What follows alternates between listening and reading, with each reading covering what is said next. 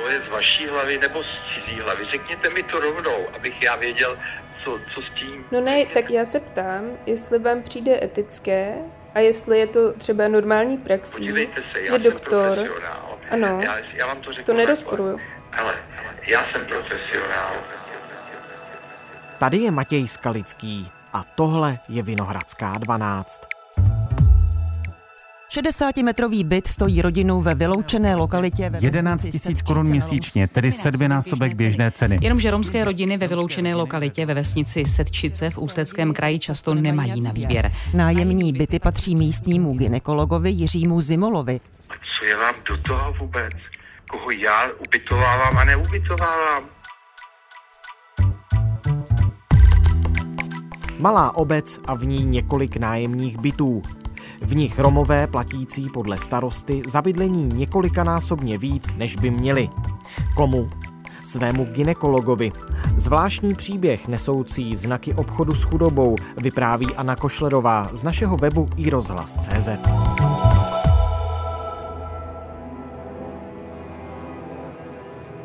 Dnes je úterý 28. června. Štěrkovou cestu lemují tři šedivé třípatrové domy. Před nimi jsou zaparkovaná jen 2 auta, která zde slouží více domácnostem. Vítejte v Sedčicích, malé vesničce na Lounsku. Jaký příběh skrývají ty tři šedivé třípatrové domy? Tak Sedčice jsou malá vesnička. Můžete si to představit jako pár domů podél silnice zhruba 9 kilometrů od Žadce v Ústeckém kraji. Ve vesnici není žádná občanská vybavenost, není tam obchod, není tam škola ani hospoda. Jediné, co tam najdete, je výrobna na krycí plachty od bazénu. No a jedny z domů, které v této vesničce najdete, jsou právě ty šedivé domy, o kterých si mluvil Matěj. Ty domy vlastní pan gynekolog Jiří Zimola. Pan Zimola podniká jako gynekolog i jako pronajímatel bytů. Těch bytů vlastní podle starosty obce zhruba 150. No a tady v těch bytech bydlí sociálně slabší. Často jde o romské nájemníky a rodiny, které žijí ze sociálních dávek, jako třeba doplatku na bydlení. Mimo jiné tam taky ubytovává své pacientky a jednou z nich je právě i paní Markéta, která žije v 60-metrovém bytě spolu se svými dětmi. Ty byty nejsou v úplně nejlepším stavu a to ne kvůli nájemníkům. Já vím, že tady existuje jakýsi stereotyp Romů, kteří neuklízí a zanechávají byty v dezolátním stavu, ale všechny romské domácnosti, které jsem kdy navštívila, vypadaly naklizeně a to byl právě případ ty paní Markéty. Ten byt nebyl v dezolátním stavu, protože by tam byl nepořádek, ale protože bylo vidět, že se o ty byty nikdo nestará. Jediný způsob, jak se tam topilo, bylo kamny na dřevo a z těch kamen vedla trubka do zdi a kolem té trubky byla vysekaná díra, která nebyla nikterak zatěsněná. Bylo tam x tapet přelepených přes sebe a bylo vidět, že prostě zatím ta zeď chátrá. V bytech byly oprýskané zdi, stejně tak byla oprýskaná chodba, bylo vidět, že tam nikdo neuklízí, všude byla vrstva prachu. Prostě bylo zjevné, že v těch bytech, v tom domě nikdo neuklízí, že tam třeba nejezdí uklízečka. Paní Markéta, to je nebo není pravé jméno té dané nájemnice? Paní Markéta není pravé jméno nájemnice. Já ve snaze ochránit všechny, se kterými jsem mluvila, tedy nájemníky bytů pana Zimoly, jsem pozměnila jména, také jsem nezmiňovala výši nájmu, který platí a několik dětí v té rodině je, protože se jedná o extrémně zranitelné lidi a snažím se dělat vše proto, aby byli chráněni. Mm-hmm. Takže zoufalá situace romských nájemníků v několika domech v malé vesničce Sedčice na Lounsku. Ty jsi zhruba popsala, jak to tam vypadá, jak ses tam i sama cítila, když si to místo navštívila. Zmínila ses o paní Markétě. Paní Markéta je Romka, která zároveň dochází k panu Zimolovi, tedy vlastníkům bytových jednotek do gynekologické ordinace. Jinak v domě žijí převážně romské rodiny. Když jsem se na to ptala pana gynekologa, tak popsal své nájemníky jako mix, jako křížence a jako kafe s mlíkem. No ale problém je, že právě tito lidé, kteří jsou často ze sociálně slabších skupin, mu platí mnohonásobně vyšší nájem, než je pro tu oblast běžné. A já odděluju přísně, co je podnikání v této oblasti a co je medicína. Jak to oddělujete? Jestli byste na ty ženy narazil, když by nechodili k vám do ambulance? Mě tady zná tolik lidí, že ani nevím někdy, že je moje pacientka. Když se mě někdo dotazuje, jestli bych ji ubytoval v bytě. Nájemní cena obecních bytů je nějakých 21 korun na metr čtverečních, zatímco gynekolog po lidech chce až 7,5 krát tolik. Ta cena, kterou mu za nájem platí, je opravdu nepřiměřená. To mi potvrdil jak starosta, tak vlastně dva různí makléři, kteří odhadli maximální cenu bytů v této lokaci kolem 5 000 korun na měsíc. Když jsem se listovala nabídkami nájemních bytů, tak jsem našla, že za podobnou cenu nebo i nižší se dají sehnat byty například v centru Brna nebo v centru Plzně.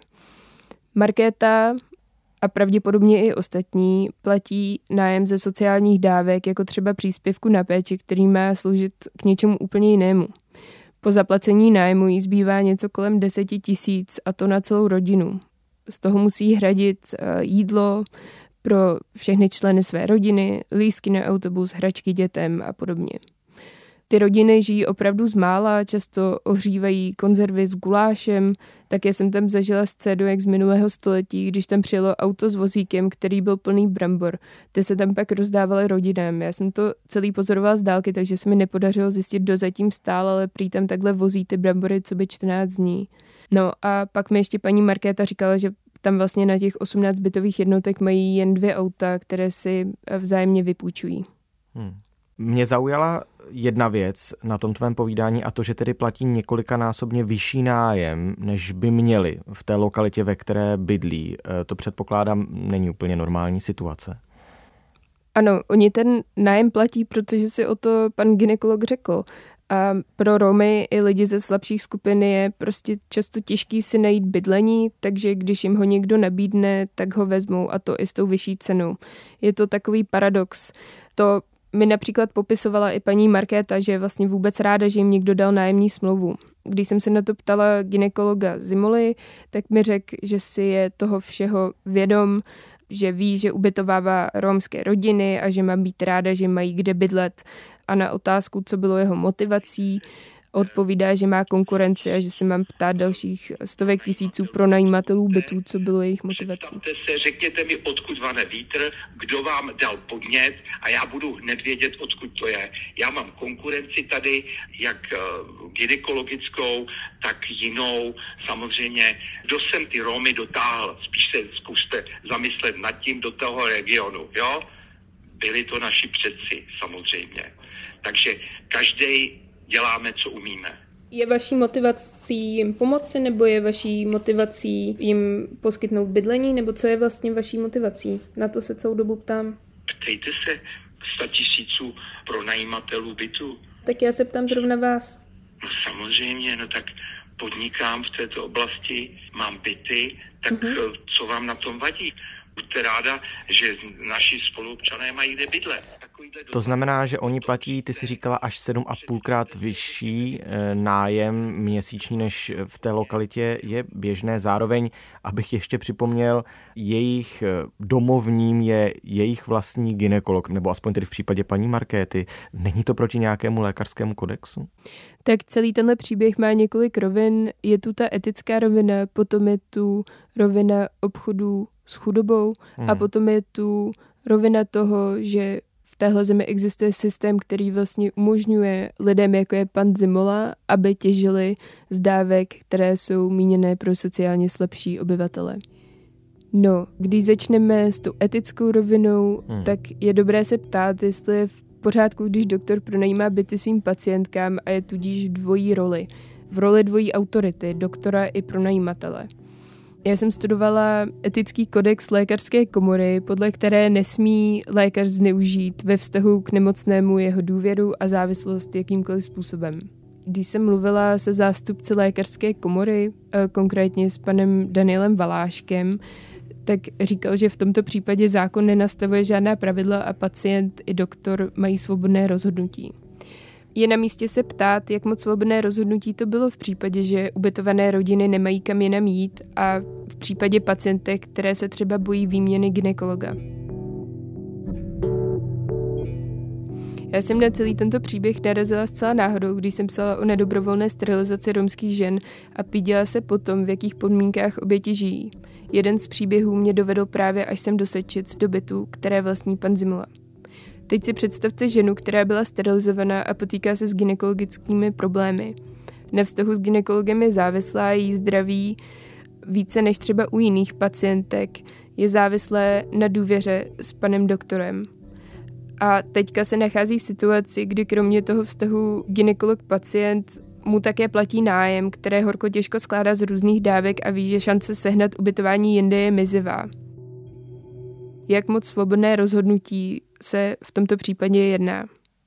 Mluvila jsem o tom s právničkou z Ligy pro lidská práva Anou Štefanidesovou, která se dlouhodobě zabývá zdravotnickým právem a podle ní to vůbec v pořádku není, obzvláště v případě, kdy se jedná o lidi ze sociálně slabších skupin. Protože v případě, že by gynekolog zdravotní službu z jakéhokoliv důvodu neposkytl, tak není jisté, že by byla schopná si najít jiného gynekologa nebo v tom opačném případě jiné bydlení. To je ta etická rovina. A teď ještě tedy ta druhá rovina, to znamená ten tebou zmiňovaný obchod s chudobou a 7,5krát vyšší nájemné, než je obvyklé.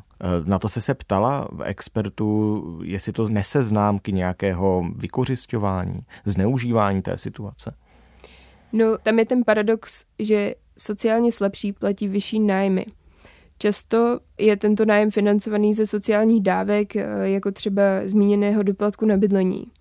Ten doplatek na bydlení přerozděluje úřad práce a vypočítává ho podle výše nájmu a podle něčeho, čemu se říká cena v místě obvyklá. Ta se vypočítává tak, že úřad práce vezme 3 nabídky z podobně velkých bytů z jedné lokality a na základě toho vypočítá, co je přiměřený nájem pro dané místo. Jenže když máte místa, jako jsou Sedčice, kde jediným pronajímatelem bytu je pan Zimola a úřad práce tedy nemůže stanovit cenu v místě obvyklou, tak se vypočítává na základě průměrných nákladů na bydlení a daný počet obyvatel. A samozřejmě tedy podle výše nájmu. Pan Zimola má v tomto případě obrovskou volnost si stanovit libovolnou výši nájmu, kterou mu pak úřad práce přímo proplácí. Zatímco když by úřad práce disponoval s více nabídkami komerčních bytů a pravděpodobně by došel k závěru, že výše tohoto nájmu je pro danou lokalitu nesmyslně vysoká. Když bych to měla shrnout, tak já jsem nezjistila, že pan doktor dělá něco vyloženě ilegálního. Jeho chování z pozice gynekologa je ale eticky sporné a z pozice pronajímatele také, protože využívá sociálně slabších rodin a dávkového systému pro vlastní zisk, který je pravděpodobně hodně vysoký vzhledem k tomu, že těch bytů vlastní minimálně vyšší počty desítek.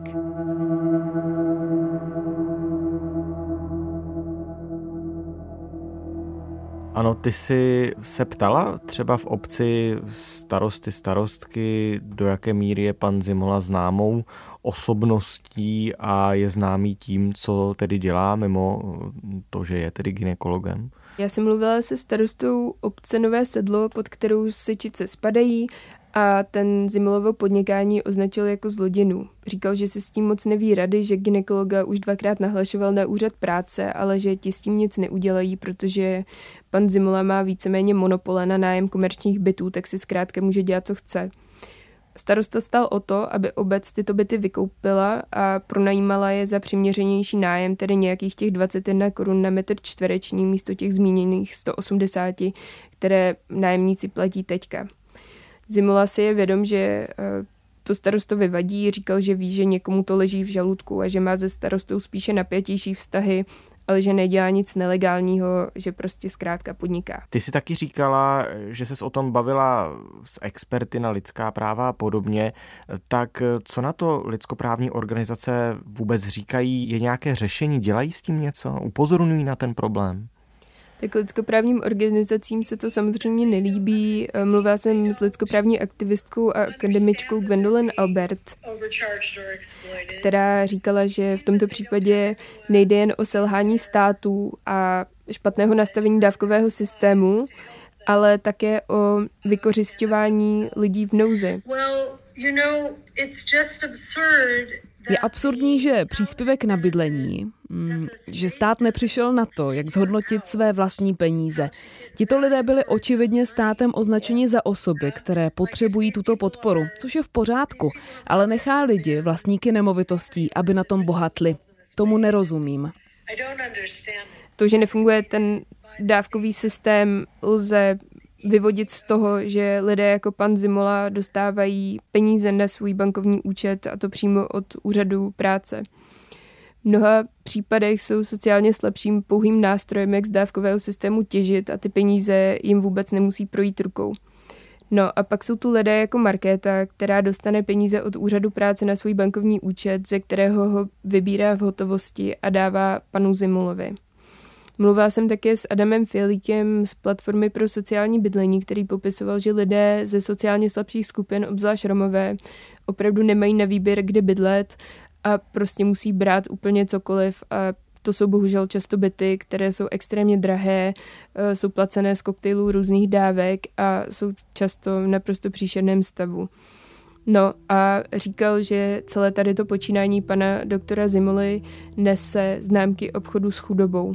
A to právě tím, že platí hodně vysoký nájem a že ty byty jsou v nedobrém stavu. Obchod s chudobou odkazuje na praxi, kdy se jedinec nebo skupina lidí snaží vydělat na chudobě druhých. Typickým příkladem je situace, kdy majitelé nemovitostí ve vyloučených lokalitách pronajímají za nadsazené ceny nevyhovující byty sociálně slabým lidem, kteří nájem hradí ze sociálních dávek.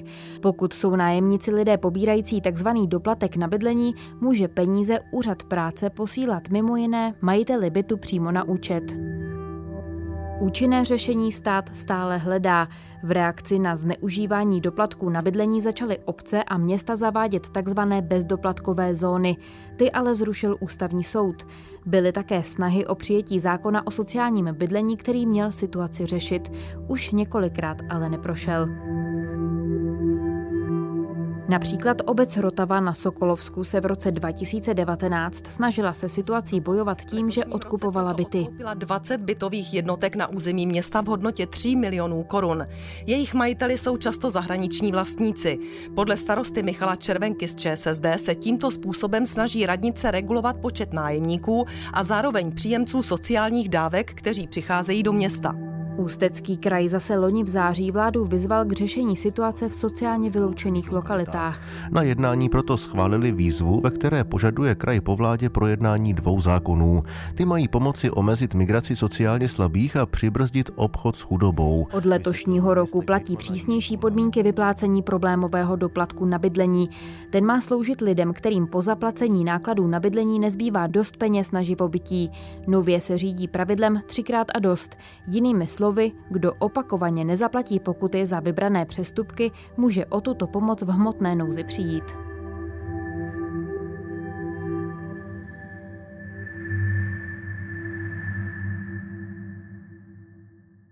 A znovu, když se vrátím k té podotázce, jestli to má nějaké řešení, jestli někdo tě upozorňoval na to, že tady by to asi chtělo zlepšit, ale zatím nevidíme cesty, je tam nějaké řešení té celé situace? Tak právě třeba Gwendolyn Albert říkala, že by bylo vhodné pozměnit dávkový systém tak, aby na něj za A dosáhlo více lidí a za B, aby to neumožňovalo lidem, jako je pan Zimola, z něj těžit a dostávat peníze rovnou na účet. Protože jinými slovy vlastně pan Zimola teď inkasuje peníze od daňových poplatníků, tedy nás všech, protože tím, jak navyšuje tu cenu uměle, to znamená, že se navyšují i ty dávky, které ti Romové, kteří u něj byli, dostávají. Chápu to správně? Přesně tak. Jsou i nějaké podobné případy tohoto příběhu, který tedy nese známky obchodu s chudobou, je eticky sporný i ve zbytku republiky, nebo známe něco takového z minulosti? O tom jsem mluvila s panem Janem Černým, což je ředitel sociální integrace z Člověka v tísni, a ten říkal, že tady to se bohužel děje plošně po celé České republice, že se děje to, že Romové a lidé ze sociálně slabších skupin bydlí v nepřiměřeně drahých bytech, protože nemají jinou možnost. Nedávno tu byl například medializovaný případ poslance Lubomíra Volného, který pronajímal byty v dezolátních stavech romským rodinám v Ostravě a účtoval si 17 000 za 2- nebo 3pokojový byt. Pan Volný od nich dostává nájemné, které zaplatí stát a které cenou odpovídá luxusnímu bydlení, ačkoliv jde o byty podřadné kvality. Pane Volný, dá se tady rozsvítit? Já nevím. Tak to zkuste. Já už jsem tady 2 roky nebyl. Tak to zkuste rozsvítit. Nedá se tady rozsvítit. Nedá. Je to rozbité. Nájemníci se bojí, že by skončili na ulici. Nájem není 17 000 za 3 pokojový byt. To je celková částka, kterou platí 15členná rodina, včetně spotřebování všech energií. Vy jste platila 11 000 a od úřadu jste dostala kolik? 5 900. No a z čeho jste platila ten zbytek? Já zbytek ono platila. Plus já platím. Mám důchod.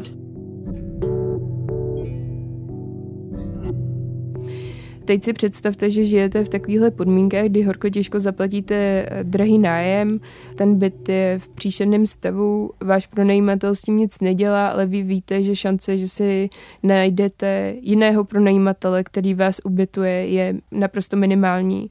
Teď tam žijete spolu s rodinami, které jsou v podobné nebo ve stejné situaci a já si úplně nedokážu představit, jak se z tohohle kruhu může někdo někdy vyhrabat. Například paní Markéta mi říkala, že se prostě odstěhovat nemůže, protože by si nic jiného nenašli, že jsou rádi, že vůbec něco mají.